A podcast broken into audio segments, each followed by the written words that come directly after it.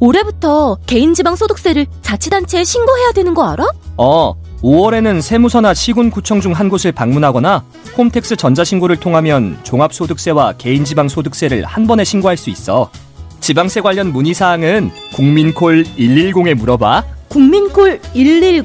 어, 국민콜 110에서 신고 및 납부 상담도 가능하고 지방세법에 대해 상담받을 수 있게 시군구청으로 연결도 해주더라고.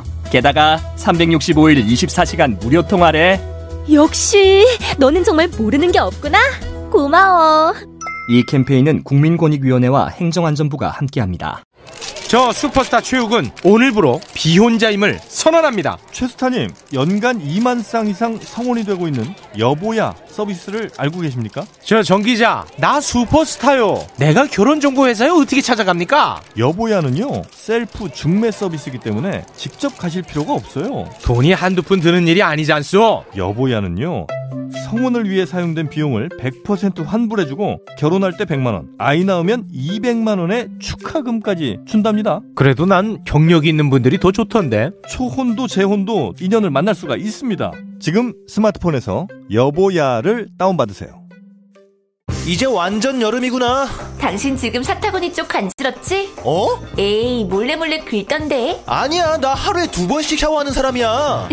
잘 알지 근데 남자들 사타구니나 겨드랑이 쪽이 간지럽고 냄새나는 건 안 씻어서가 아니라 원인군 때문이래 그래? 이럴 땐 히즈클린이지 히즈클린? 14년째 남성 청결제 1위 브랜드인데 특허받은 식물 성분이 많아 피부 자극도 없대 어, 히즈클린. 이젠 긁지 말고 시원하게 히즈클린 하세요 Thank you.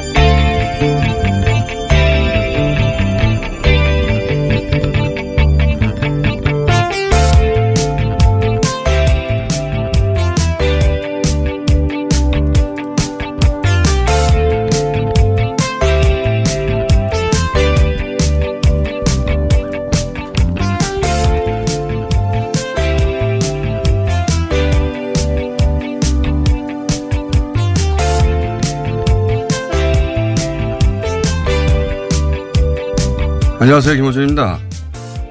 정의기억연대 기부금이 논란입니다. 예를 들면 고 김복동 할머니 조의금으로 조성된 장학금 수령자 중에 정의연 활동 이력이 있는 인사 한 사람이 포함되어 있다. 그런 겁니다. 그래서요. 두 가지 생각이 듭니다. 하나는 참 뻔뻔하다. 지난 30여 년간 위안부 문제를 거의 맨손으로 세계적 이슈로 끌어올린 활동가들을 상대하는 보수 언론의 태도가 그렇습니다. 장학금 문제를 제기하려면 그 인사의 활동이 왜 지급 기준에 미달하는지 그 근거부터 먼저 제시해야죠. 정의연 활동 이력이 있으면 평생 여성운동을 했어도 자격이 안 됩니까? 왜요? 두 번째는 가소롭다는 겁니다. 언제부터 보수 언론이 정의연 재정을 신경 썼습니까? 운영 자금이 부족해서 길원옥 할머니의 유엔 본부 방문 시 비즈니스 좌석이라도 마련하려고 이리저리 뛸 때 관심이라도 있었습니까? 어제 때 맞춰서 이승만 학당에선 위안부는 강제성이 없었고 일본의 모집 업자와 위안부의 부모의 합작품이라는 주장을 내놨습니다.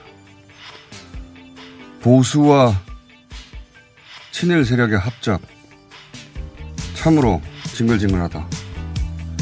김호준 생각이었습니다.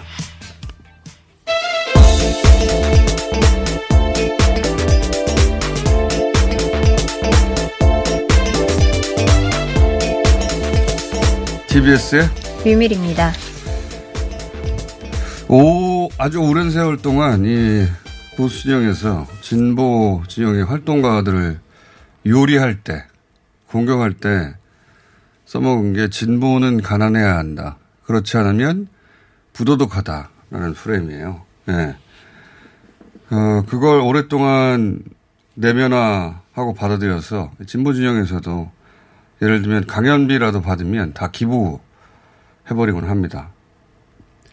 물론 어, 기꺼이 기부하는 마음도 있지만 또 한편으로는 어, 자기 시간과 노력을 들여서 한 강연이라도 그걸 받으면 공격받을까봐 기부를 하는 면도 있어요. 후원하는 분들도 이 프레임을 내면화해서 어, 기부를 하면 전액 다 기부 대상에 가야 된다고 생각하고 활동가들이 활동비를 받으면 부도덕한 것처럼 인식을 하는데 그런 면이 있어요. 안 그런 분들도 있지만. 그럼 그 활동가들 일은 누구 합니까? 그분들은 생계를 어떻게 꾸려요?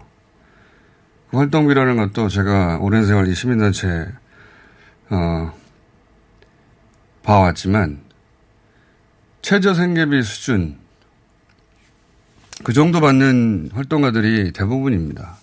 그보다 조금 많거나. 게다가 그렇게 욕하는 사람 치고 그런 단체 후원하는 사람들은 없어요, 또. 예. 관심도 없던 이 보수 언론이나 단체들이 왜 갑자기 지금 정의연 문제를 문제 삼겠어요. 제가 보기엔 두 가지인데 하나는 어, 윤명 전 대표가 이번에 당선됐기 때문인 것이고 정치적 목적이 있는 겁니다. 예. 그 진영에 타격을 주려는. 왜 30년간 재정에 관심도 없다가 갑자기 지금 그러겠어요. 그리고 또 하나는 정의연 기자회견장 바깥에서 규탄시 하는 단체들이 예를 들면 반일 동상 진실규명 공대회, 위안부 인권회복 실천 연대 뭐 이런 단체들이에요. 이런 단체들이 주장하는 게 소녀상을 철거하라는 겁니다. 그리고 위안부 강제 연행설을 부인하고 예, 규탄하는 사람들이요. 그게 역사 왜곡이라는 거죠. 어, 그러니까 제 생각에 두 번째 이유는 개인적인 견해입니다. 우리 사회 여전히 토착외고라고 불리는 그런 세력이 존재한다는 거고, 거고, 어, 그렇게 손을 잡는 겁니다. 보수와 세력이. 원래부터 같은 편이었든지, 손을 잡은 건지. 이 사안은 저희가 잠시 후 인터뷰로 자세히 짚어보겠고요. 자, 코로나가 이제, 어, 잠잠해지고 이제 정상적인 세월로 돌아가나 했더니 어, 다시 전 세계 상황을 짚어볼까요? 네. 어, 미국과 유럽은 좀 감소세를 보이고 있습니다. 미국 같은 경우는 어제 추가 확진자가 13,000명대인데요. 어, 15,000명 아래였던 적을 되짚어보니 한 50일 전이더라고요. 어, 그렇게 해서 좀 지금 현재로선 좀 줄어든 상황이다.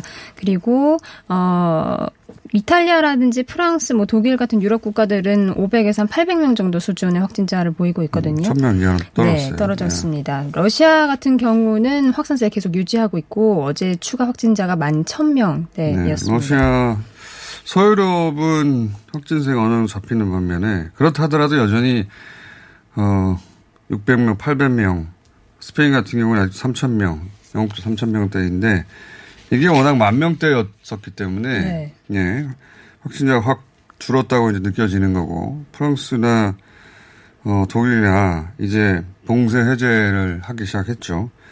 그런데 러시아는 계속 확산 일로거든요. 계속 숫자가 커지고 있어요. 만 천 명. 그리고 이제 전 세계 네 번째가 되고 이 속도로는 곧 미국 다음에 될 텐데 네. 두 번째가 여기도 봉쇄 해제를 합니다.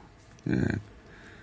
미국도 봉쇄 해제를 하고 경제가 버틸 수 없다고 생각하니까 우리처럼 확진자 수가 뭐 한 명 제로 이렇게 갔다가 해제하는 게 아니라 그냥 한 천명대 남짓 되는데 혹은 뭐 여전히 삼천 명대인데 그리고 미국은 여전히 만 명이 넘는데 하루에 봉쇄 해제로 가는 거고요. 그러다 보니까 우리나라 상황을 주시하는 거예요. 예. 거의 어 잡은 잡은 것처럼 보이던 나라에서 그렇다고 우리나라가 지금 수백 명 단위로 나오는 건 아닌데 과연 자기들의 미래를 보는 거죠. 예. 과연 어, 완전히 소멸될 정도로 관리할 수 있을까? 네. 여전히 다시 한번 우리나라가 이제 그들에게 모델이 되겠죠. 예. 우한을 포함한 중국에서도 확진자가 다시 좀 나오고 있어서 그 부분에서도 좀 주목을 받고 있습니다. 그러니까 중국도 청정을 선언했는데 특히 우한 같은 경우는 우한에서도 지금 다섯 명 여섯 명씩 네. 다시 나오기 시작했습니다. 집단 감염이. 어, 이런 건데 좀 줄고 있는 나라는 또 하나 있죠. 일본 어제 45명 추가 음. 확진자 나왔습니다. 일본은 어제 똑같이 발표된 게 뭐냐면 동경에서만 111명이 누락됐다는 발표. 네, 맞습니다. 그러면서 집계 방식이 오류가 있어서 그렇다는 허술하다. 얘기. 예. 지금 시간이 지난 지가 얼만데 1월부터 발생했는데 지금 5월 달인데 집계 방식이 부정하게 해가지고 100명이 이상이 누락됐다. 이게 말이 됩니까? 이 총체적 엉망이에요. 총체적 엉망이라는 단어는 없는데 총체적 엉망입니다. 정말. 그런 상황이고 그 대륙별로 보면 남아공 아프리카에서 이제 처음으로 발, 남아공이 만 명을 돌파해서 어, 어제 그저께 어제 제가 말씀드렸군요. 어제 그저께인가요? 지난주인가요? 아프리카 지역으로 내려갔다 이제 남반구에서 숫자가 이제 마구 늘어날 네. 거라고 했는데 바로 남아공이 만 명 올라섰고 우리나라를 곧 넘어설 겁니다. 네. 자, 세계적으로 그런 상황이고 네, 음, 지금 세계를 자세히 볼 상황 시간이 없어요. 네. 어제 35명 추가 확진자가 나왔는데 이 클럽발 이 확진자들이 계속해서 좀 확산이 되고 있는 문제가 되고 있습니다. 특히 연락을 닿지 않는 경우들이 굉장히 많아서 이분들을 이제 추적하겠다는 경찰의 발표가 어제 있었는데요. 그 이후에 좀 서울 용산구에 어제 오후부터 굉장히 많은 선별 진료소를 찾은 분들이 있었습니다. 그러니까 이제 클럽 방문 여부를 따지지 않겠다라고 어, 박원순 시장, 이재명 지사, 수도권의 지자체장들이 얘기를 했고 그리고 그게 클럽에 이름을 남기지 않았으니 괜찮겠다고 생각하는 분들은 착각인 것이 휴대폰을 요즘은 다들 들고 네, 다니잖아요. 맞습니다. 예. 서울시랑 방역당국이 이동통신사 3사로부터 이 클럽 주변 기지국을 통해서 어, 접속자 명단을 받기로 음. 했습니다. 이건 그냥 자동으로 휴대폰이 전화가 되려면 기지국에 자동으로 접속을 해야 되는 겁니다. 그리고 어 그리고 예를 들면 지하 같이 잘 안 터지는 것은 중계기가 또 따로 있어요. 거기에 본인은 명단에 이름을 남기지 않았지만 만약에 그 건물에 중계기가 지하에 있으면 거기 다 잡히는 거죠. 예, 남는 겁니다. 그리고 물론 그 거기를 그냥 지나가는 어, 사람들 빠르게 혹은 뭐 거기 아예 사는 사람들 이름도 있죠. 네. 그분들을 필터링해서 빼버리면 나머지가 그 지역 방문자거든요. 그 지역에서 예를 들어서 10분을 있었던 한 시간을 있었던 게다가 움직이지 않잖아요. 그 일대 내에 있잖아요. 그 명단을 확보하는 것은 시간의 문제일 뿐이고 어 그리고 그래서 이제 어, 어제 경찰 2천 명 인력을 투입해서 찾겠다는 거고 지금 박원순 시장이나 이재명 시장의 자세를 보면 전수조사하겠고 네. 그리고 지금 이 기간 내에 자발적으로 가서 검사 받지 않으면 어 벌금을 내고. 예, 벌금을 물리겠다 뿐만 아니라 그중에 확진자가 나오면 나중에 구상권 네, 청구한다는 거 청구도 아닙니까? 하겠다는 방침인데요. 그러니까 지금 망설일 이유가 없어요. 어, 그냥 그 시간대에 그 지역에 있었다는 말만 해도 다 무효 아닙니까? 네. 예. 특히나 서울시 같은 경우는 이 익명으로도 검사를 받을 수 있게끔 길을 열어줬기 때문에 그러니까 검사를 받지 않을 이유가 없습니다, 네. 지금.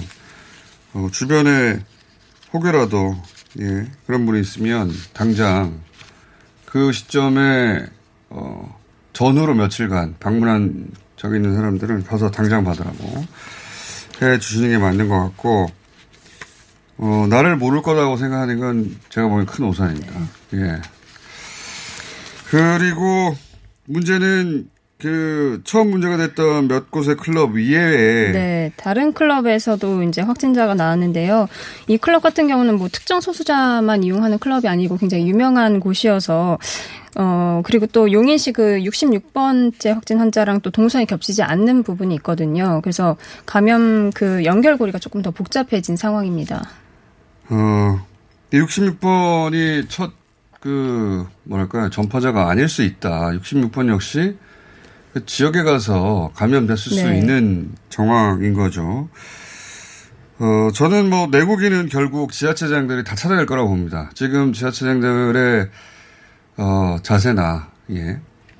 그걸 보면 대충 넘어가지 않을 거기 때문에 저는 내국인들은 결국은 다 찾아낼 거라고 보는데 그리고 외국인들 중에 워킹 비자가 있는 소위 이제 합법적으로 머무는 분들도 결국은 다 찾아낼 수 있다고 봅니다. 지금 단기 여행 온 분들이 없거든요. 예. 뭐 한 보름 한국에 여행 가겠다고 해봐야 보름 오면 뭐합니까? 14일 동안 정리되는데. 그런 분들은 거의 없다고 보면 그분들도 대체로 다 찾아낼 수 있을 거라고 보지만 남는 게 하나 있어요. 어제 제가 생각하다가 든 생각인데 그 이태원에 주한 미군들이 많이 간단 말이죠. 예. 오랜 세월. 그런데 저희가 어제 질문을 통해서도 주한 미군 같은 경우 어떻게 관리되는가 확인해 봤는데 우선 미군이 자체적으로 관리합니다. 미군이 어, 확진자가 생기면 우리 보건소에 통보를 해요. 예. 통보를 하고 공유하고 그 우리 통계에 그 숫자가 잡히기도 하는데 문제는 뭐냐면 미군이 그러면 전수조사 하고 있는 거야. 왜냐하면 어 일반인들은 다 예, 인천공항이나 공항을 우리가 완전히 통제한 어 검역 과정을 거치죠. 근데 이 미군은 그렇지 않거든요. 미군은 오산이나 성남이나 어 우리 입국 통제를 거치지 않은 채 돌아오는데 그때 우리가 하듯이 전수조사 하는가. 왜냐하면 그때 무감염으로 들어와서 어, 미군 기지를 통해 그, 그 뭡니까 외출 그분들을 어떻게 통제하냐 이거예요. 예.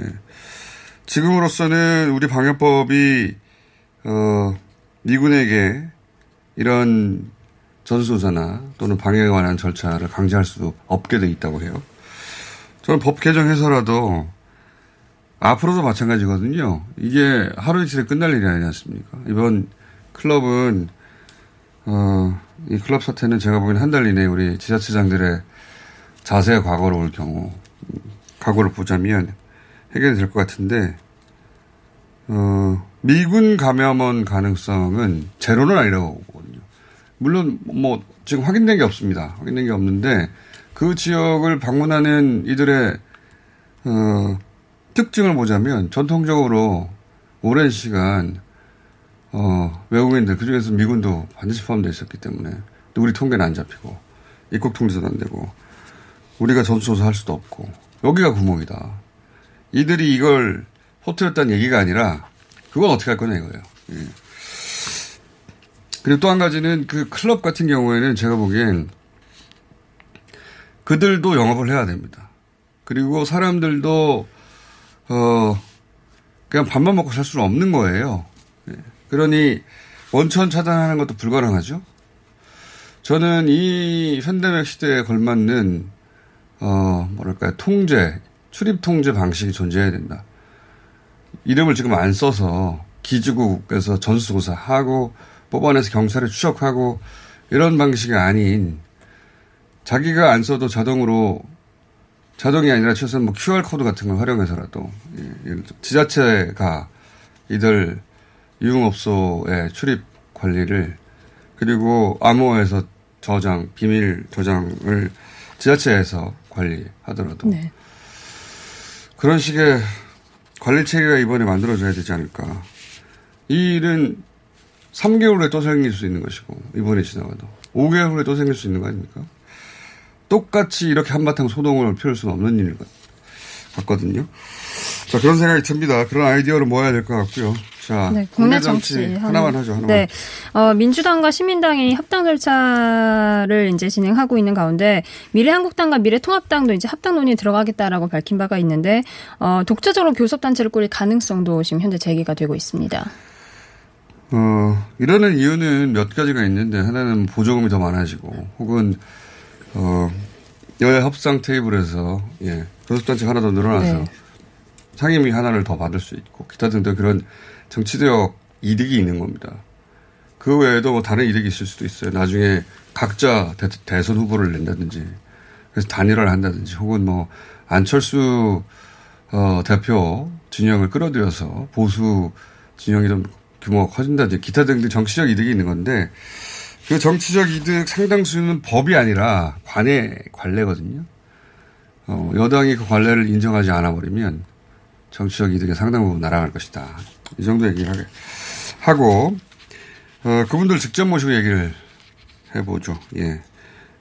그 미래한국당의 대표 그리고 주호영 어, 미래통합당 원내대표가 지금 상중이시라 네. 저희가 인터뷰를 못 하고 있는데 어, 이번 주 중에 아마 이분들 인터뷰하게 될 것 같습니다. 여기까지 하겠습니다. TBS의 류밀이었습니다. 박지희 씨, 코업이 또 완판됐네? 재구매가 많아서 그런 것 같아요. 먹어보면 아침이 다르다고 하잖아요. 오빠들은 어때? 아홉 가지 멀티비타민에 페루산 마카가 콜라보돼서 그런지 아침 활력이 달라. 코업 진짜 좋아. 나는 먹은 날과 안 먹은 날 차이가 확 나더라고. 코업 안 먹으면 너무 불안해. 팟캐스트 유일! 멀티비타민과 페루산 마카의 환상적인 콜라보. 검색창에 코어업 검색하세요. 긁지 말고 뿌리세요 글루타셀 아직도 무작정 긁고 계신가요? 지금도 밤마다 긁어대는 아이 때문에 고민이신가요? 미친 듯이 가려울 때는 긁지 말고 글루타셀을 뿌려보세요. 약국이나 검색창에서 리얼한 후기를 확인해 보시고 많은 사용자들이 인정한 특허받은 글루타셀 스프레이로 긁지 않는 편안한 밤을 보내세요. 긁지 말고 뿌리세요 글루타셀 자동차에서 발생하는 대기오염 물질이 서울 지역 미세먼지의 약 25%를 차지한다는 사실 알고 계신가요? 고농도 미세먼지가 자주 발생하는 12월부터 3월까지 저공해 조치를 하지 않은 배출가스 5등급 차량의 운행이 제한됩니다. 3월 말까지는 시범 운영하고 올해 12월부터는 위반 차량에 과태료 10만 원이 부과됩니다. 서울시는 노후 차량의 조기 폐차 보조금과 매연 저감 장치 부착을 지원하고 있으니 12월 이전까지 미리미리 대비하세요. 자세한 사항은 120 다산 콜센터로 문의하세요. 이 캠페인은 TBS와 서울특별시가 함께합니다. 매일매일 또는 평생이 다이어터이신 분들을 위한 희소식입니다. 입소문으로 압도적 품질을 인정받은 대장사랑에서 듀어트 챌린지 5기를 모집하고 있습니다. 네, 디어트 챌린지는 외롭고 힘든 다이어트를 온라인에서 함께 나누며 경쟁하는 다이어트 챌린지입니다. 아, 참가 방법은요? 네, 잘 안 들립니다. 어떻게 참가하지요? 닥치고 듀이어트를 검색하세요. 듀이어트.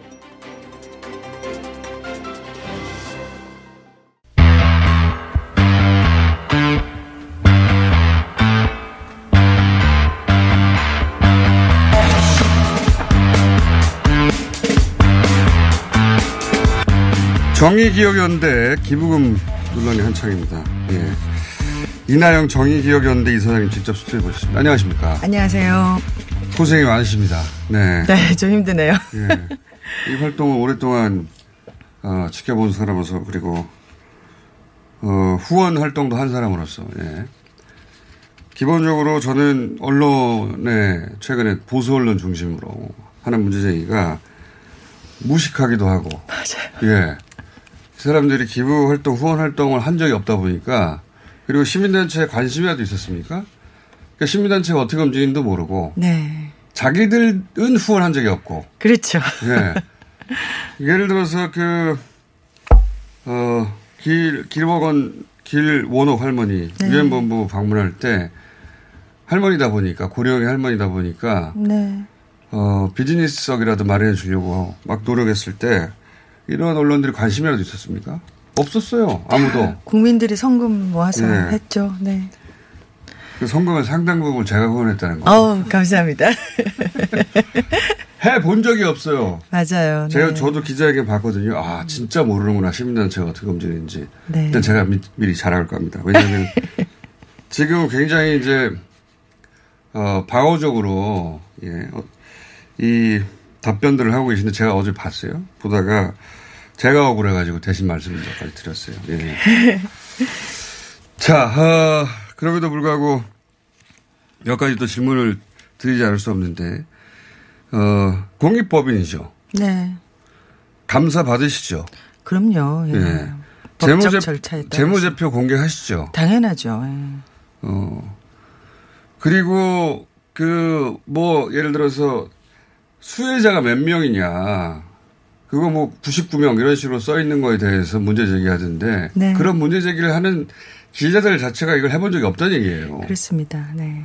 그럴 수밖에 없잖아요. 불특정 다수를 향해서 캠페인을 하면 어떻게 몇 명을 적습니까? 그렇죠. 그 99명 적는 거예요. 그것도 저희가 회계사와 변호사의 검토를 받아서 그렇게 해요. 그러니까요. 왜 99명이냐? 음. 거기 예를 들어 수요 집회에 모인 사람이 99명이 아니라 1000명일 수도 있지만 네.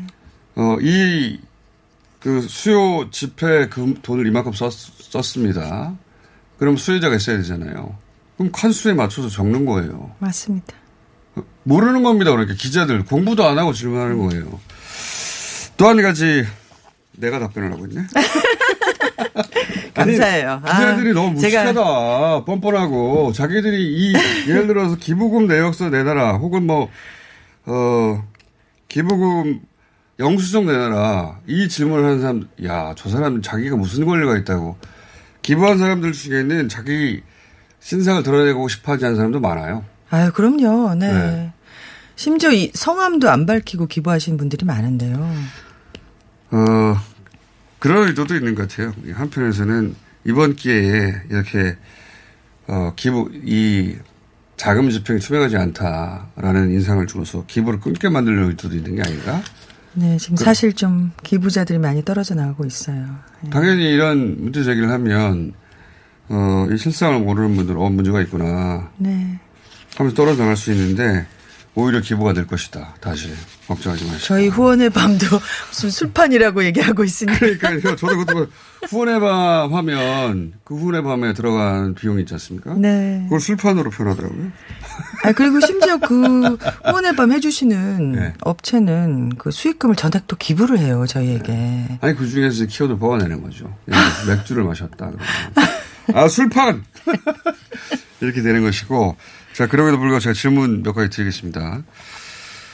어, 장학금 문제 제기를 했어요. 장학금, 그러니까 김복동 할머니 조의금으로 수령된 장학금 수령자 25명이 있는데, 김복동 할머님이 생전에 그 돈을 기부하셨죠. 김복동 할머니는 돌아가실 때 통장에 돈이 거의 없었어요. 네. 그 이유는 본인이 쓰신 게 아니라 거의 장학금 혹은 나비기금, 네. 뭐 해외에 성폭 전시 성폭력 피해자들 돕는 데 쓰는 기금 그리고 제일 조수인 아이들 네. 음, 학교에 기부하는 거 거의 다 기부하시고 돌아가셨어요. 네. 그러니까 그 유지를 저희가 받들어야 되잖아요. 그래서 돌아가시고 나서 장례를 치르고 난 쓸 때 남은 돈이 있었어요. 그래서 네. 그거를 어, 생활이 어려운 특히 잘 아시겠지만 시민단체 활동가들의 아이들이 굉장히 힘듭니다. 네. 예.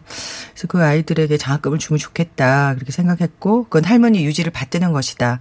그래서 처음에는 한 10명을 생각했어요. 그런데 한 25명 이상 들어온 거예요. 네, 신청이. 신청이. 네. 네, 그걸 어떻게 저희가 선정을 하겠습니까? 그러니까 어떤 분은 드리고 어떤 분은 안 드리고 그래서 거의 다 드린 걸로 제가 알고 있고요. 굉장히 그 안에는 당연히 정의연에 한동안 같이 일했거나 후원하셨던 분도 계시겠죠. 네. 정의연은 이사회 자체가 운동 단체들, 시민 단체들 구성돼 있기 때문에 여기는 굉장히 많은 활동가들이 연루돼 있습니다.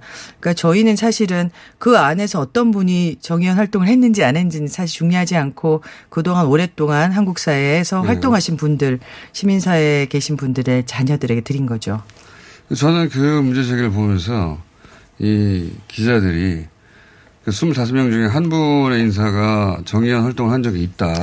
활동 이력이 있다고 그러는데 네. 그분은 다른 여성 활동도 오래 하신 분이잖아요. 맞습니다. 네. 그러니까 장학금 문제를 제기하려면 그분의 활동이 이 지급 기준에 미달한다. 이 기준부터 제시해야죠. 아니 그렇죠. 이렇게 활동도 안 한 사람을 왜 주냐고. 그렇죠. 기준 네. 제시가 없어요. 기본적으로 기자들이 문제 제기를 하면 이건 이러이러한 기준을 줘야 되는 거 아닙니까? 그런데 이분은 이렇게 미달하지 않습니까? 라고 기준을 제시하고 거기 미달하니까 안 된다고 얘기해야 되는데 아니 정년 활동한 적이 있는데 기분 주면 어떻게 해요? 장학금 주면 어떡합니까? 자기들이 그 기준이 뭔지도 모른 채 문제 제기하는 거 아닙니까? 그거 왜안 돼요? 그렇죠. 네. 참네. 자, 또 하나는 윤미향 전 대표 예, 그 유학 자금, 자녀 유학 자금 문제 제기도 있었어요. 그분은 그 대목에 있어서는 윤미향 전 대표를 저희가 직접 인터뷰하려고 하다가 어 사정 이번 기회에 이제 정의기억 연대 이사장님 모시니까 어 이미 밝혔으니까 간접적으로 들어보죠. 그 문제는 어떻게 됐습니까? 네. 제가 그 따님이 자라는 과정을 봤고요, 옆에서. 그리고 유학을 가게 된 과정도 봤어요. 결국은 이제 장학금을 받는 학교에 처음 갔고, 지금 다니는 학교의 학비는 너무나 슬픈 이야기지만, 윤미향 전 대표의 남편 분이셨던 분이 간첩 조작 사건으로 네, 예, 연루됐었죠. 연루됐었고, 그게 잘못됐다는 판결을 받고, 보상을 받은 네. 돈이에요. 그 알고 돈을. 네, 그 돈을 보상과 배상을 받으셨죠. 네, 보상과 배상을 받았죠. 예. 네. 그 돈을 예, 일부를 어, 아이한테 교육 자금으로 쓰겠다라고 하셔서 네. 그, 그 돈을 쓴 걸로 저는 알고 있습니다. 그 이거는 이제 어 보수 정치인이 제기한 문제였습니다. 그 돈 어디서 나냐 도대체 활동비로 봤을 때는 도저히 감당이 안 되는데 네. 당연히 유학비 를 지금 시민활동 하면서 활동비 받아가지고는 안 되죠. 예. 근데 이제 그 보상과 배상 그 남편분이 이제 간첩조작 사건에 휘말려가지고 나중에 법원이 보상 배상 판결을 했죠. 네. 그래서 2억 넘게 네. 예 보상 배상을 받으신 거라고 있습니다. 네. 굉장히 오랫동안 어, 어, 시달렸고 사실은 결과적으로 무죄 판결 받았지만 국가가 마땅히 보상하고 배상할 책임이 있으니까 거기서 나온 돈인데 굉장히 슬픈 스토리죠. 그- 그걸 밝히고 싶지 않았을 텐데. 네, 오랫동안 저희 주변 사람만 알고 있었습니다. 예. 그 문제는 이제 그렇게 된 것이고 그리고 아셨는지 모르겠는데 이제 그 수요 집회를 30년간 해온 그 장소를 어 보수 보수 단체도 아니라고 봅니다. 사실은 그 소녀상 때려부시라고 하는 그런 단체들이 그 자리를 점거하려고 네, 하고 있더군요. 이 기회에. 네. 예. 지금도 수요시장에 가보면 옆에서 그런 분들이 이제 반대 집회를 하고 계시고요. 예. 예. 그리고 이제 뭐 위안부가 강제성이 없다. 네, 그런 역사 왜곡이다고 주장하시는 분들이 그 수요 집회 그 자리를 맞습니다. 지난달 말부터 한 2주 전부터 네. 예, 집중적으로 공략하고 있더군요. 때 맞춰서 일어났어요, 다 어떻게? 다 때 맞춰서. 왜 그럴까요? 어제는 이승만 학당에서 위안부 강제성 없다 발표를 또 하더니 다들 때 맞춰서 예. 네.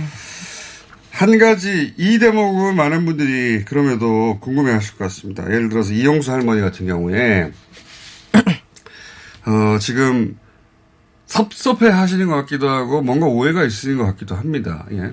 아흔이 넘, 넘으신 연세인데 그리고 네.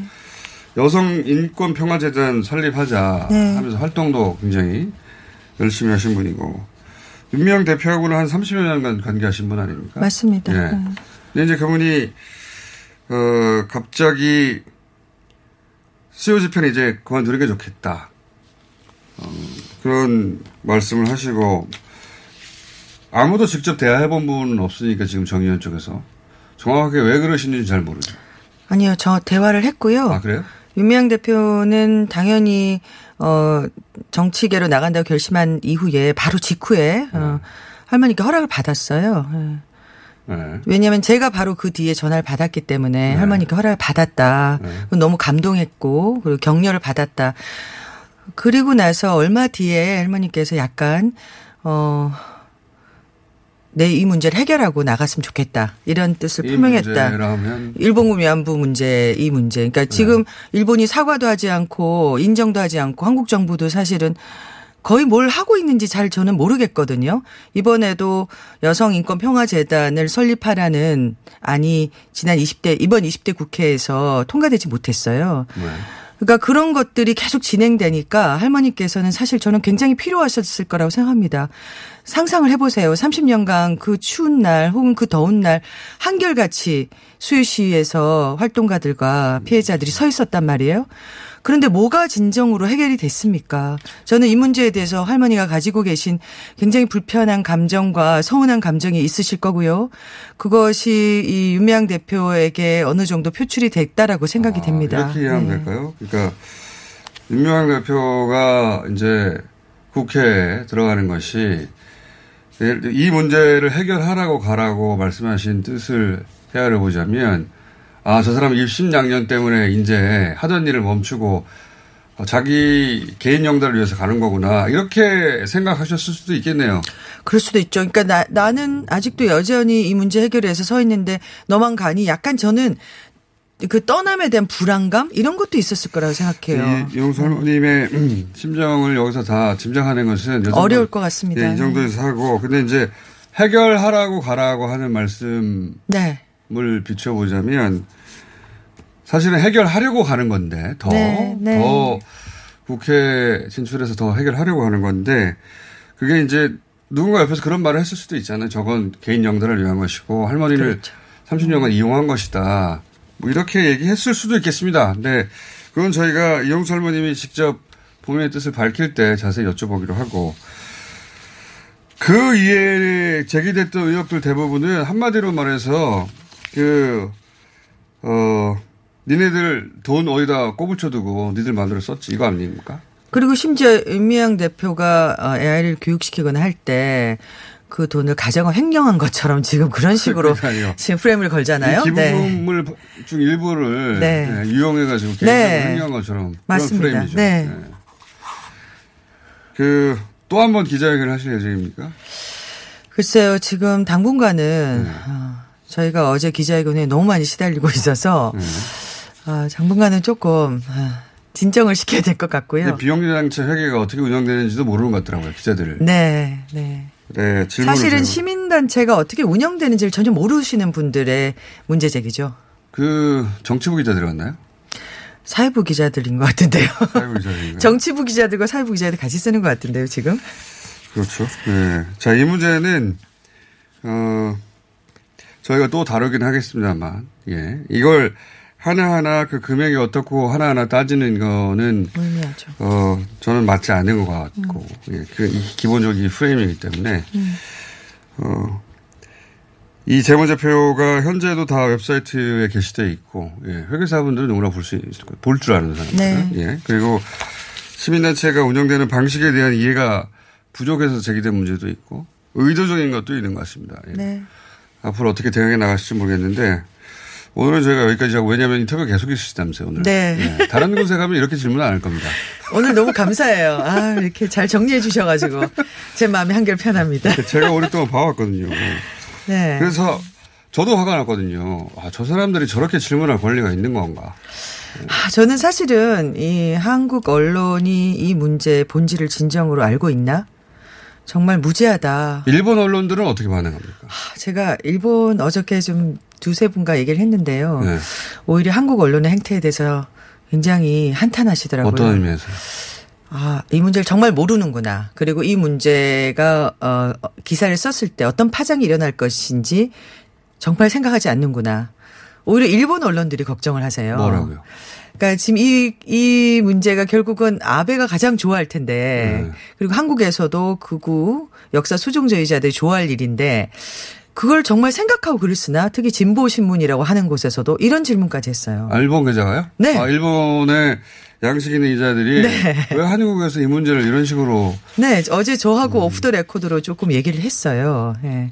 한국의 진보 언론조차 왜 이런 식의 문제를 네.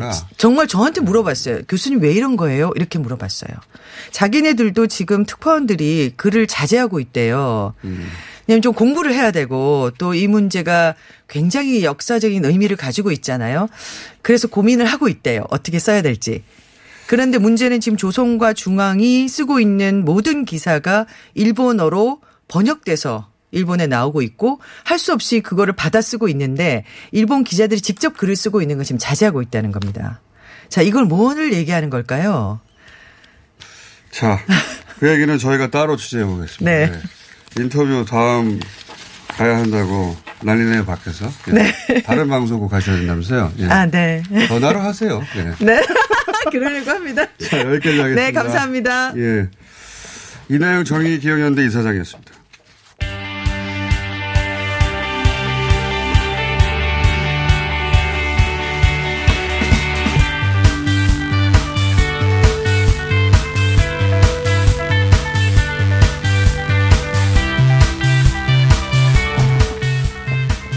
이태원발 집단 감염으로 서울시 교육청이 어, 등교 수업 재개를 재검토하고 있습니다. 서울시 교육청 조희연 교육감 전화 연결됐습니다. 안녕하세요, 교육감님.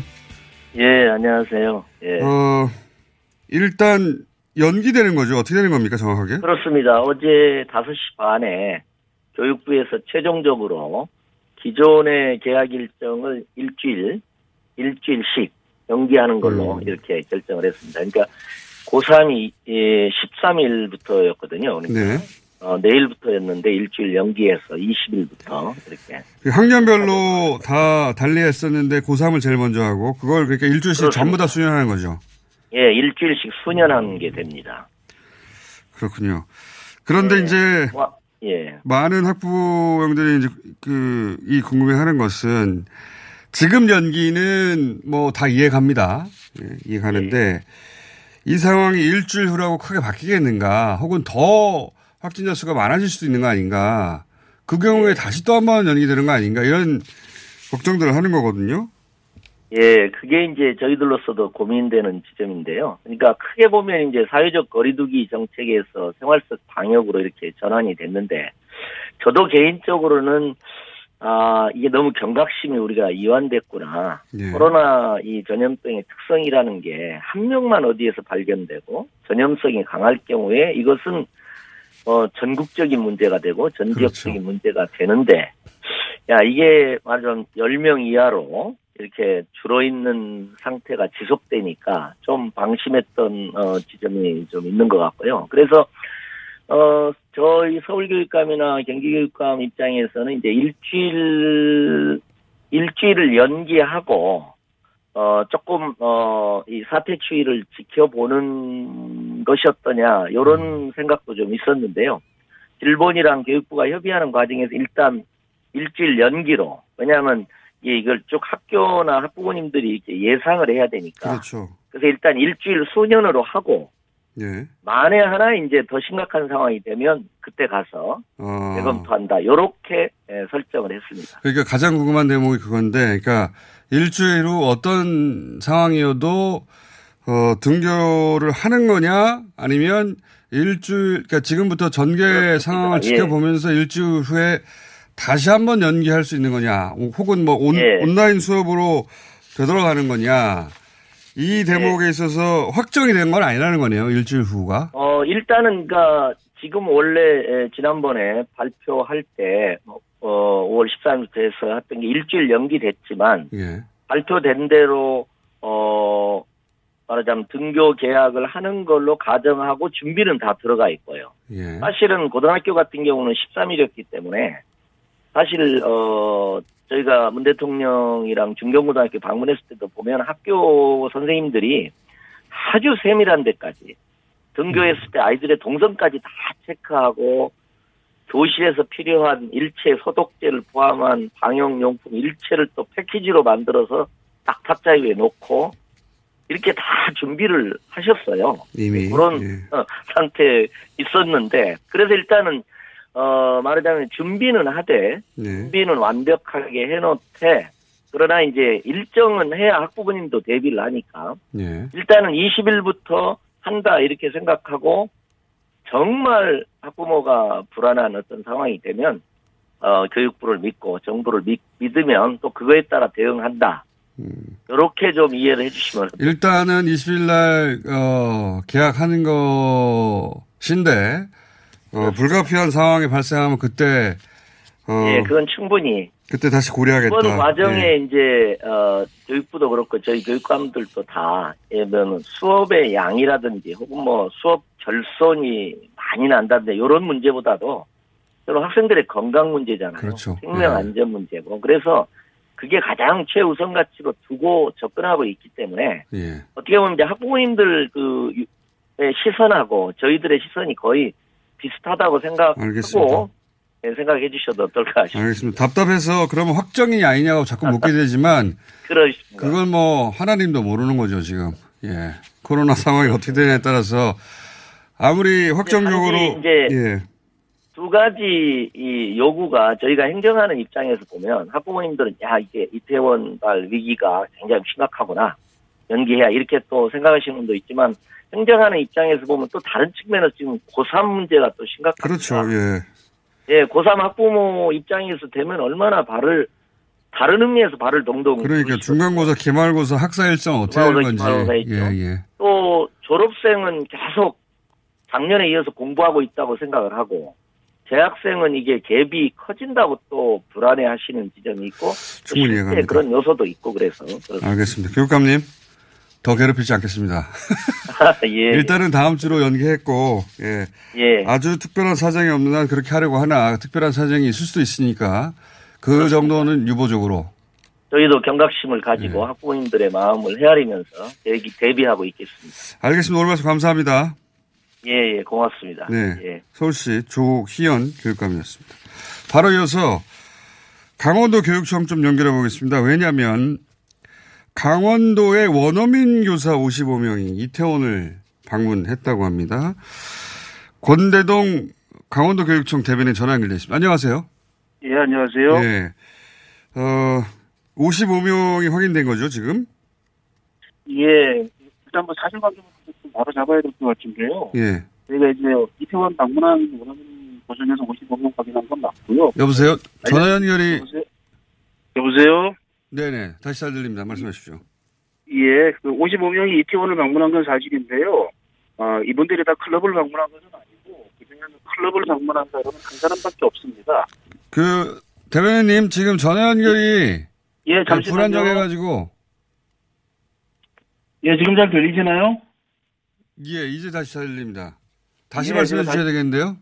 예, 예. 저희가 그 55명 원어민 보조교사가 이태원 방문한 사실은 확인했고요. 예. 어, 그런데 알려진 것처럼 클럽을 방문한 것은 아니고 아, 그 클럽은 클럽 아니고. 방문한 사람은 한 사람밖에 없습니다. 그리고 아하. 그 사람도 확진자가 발생한 클럽은 아니고요. 예. 나머지 54명은 뭐 쇼핑을 하거나 미용실, 음. 카페, 음식점 어, 이런 것들을 방문한 것으로 저희가 조사가 됐습니다. 예. 뭐, 클럽 방문한 분들이 아니다 하더라도 지금 보면은 그 일대를 방문한 그 시간대 방문한 분들은 다, 어, 검사를 받게 하고 있으니까요. 이분들 검사를 받아야 되겠네요. 당연히. 예, 저희가 그분들 전수 조사를 했고 지금 보건당국에 검사를 의뢰했고 네. 속속 검사 결과가 나오고 있습니다. 지금까지 나온 분들 중에서는 양성 판정을 받은 분은 한 분도 계시지 않습니다. 그리고 그분들은 자가격리 될 것이고. 이주간 예, 자가격리가 아니라 자율격리 아. 자율격리. 예, 예. 그리고 이 물론 음성이 나왔긴 했습니다만 어, 이 아, 어, 교사들로부터 수업을 받은 학생들도 검사를 받아야 되는 거 아니겠습니까? 아니 학생들은 현재 그 원격 수업 중이기 때문에 아. 수업받은 학생들은 없는 상태입니다. 다행이네요, 그나마. 예, 예, 예. 예, 그래서 원어민 교사라고 해서 다들 이제 학생들을 떠올렸을 텐데 학생들과의 접촉은 없었고 원어민 교사들끼리의 접촉. 예. 이었고 그분들 다녀온 이후에 55명은 다 전수조사를 하고 있고 근데 이제 그 그들 커뮤니티가 있으니까 그분들 이분들과의 밀접 접촉자도 다 전수조사 대상이 되는 겁니까? 아, 일단 이분들이 뭐 확진자와 밀접 접촉자가 아니고 또 예. 확진자도 아니기 때문에 그분들까지 전수조사 대상은 아니고요. 다만 이 근무하는 곳이 학교라는 곳 특성이 있기 때문에 네. 일단 그분들이 근무하는 학교의 교직원들은 아, 재택근무를 하도록 아. 어, 재택근무를 하도록 어, 모여있지 말고 재택근무를 하도록 현재 조치를 하고 있는 상황. 현재는 그리고 이분들이 이태원을 방문한 분들이 음성으로 판정이 되면은 아, 바로 재택근무에서 해제해서 정상 출근해서 근무를 하게 되겠습니다. 알겠습니다. 그, 그 이후로도 소위 능동 감시 대상은 되는 거죠.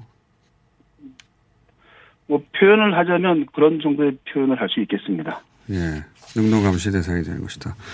하도 걱정들이 많아가지고요, 요즘. 더군다나 예. 학생들을 상대한다고 하니까 저희가 직접 연결해서 짚어봤습니다. 오늘 말씀 감사합니다. 예, 고맙습니다. 자, 어, 강원도 교육청의 권대동 대변인이었습니다.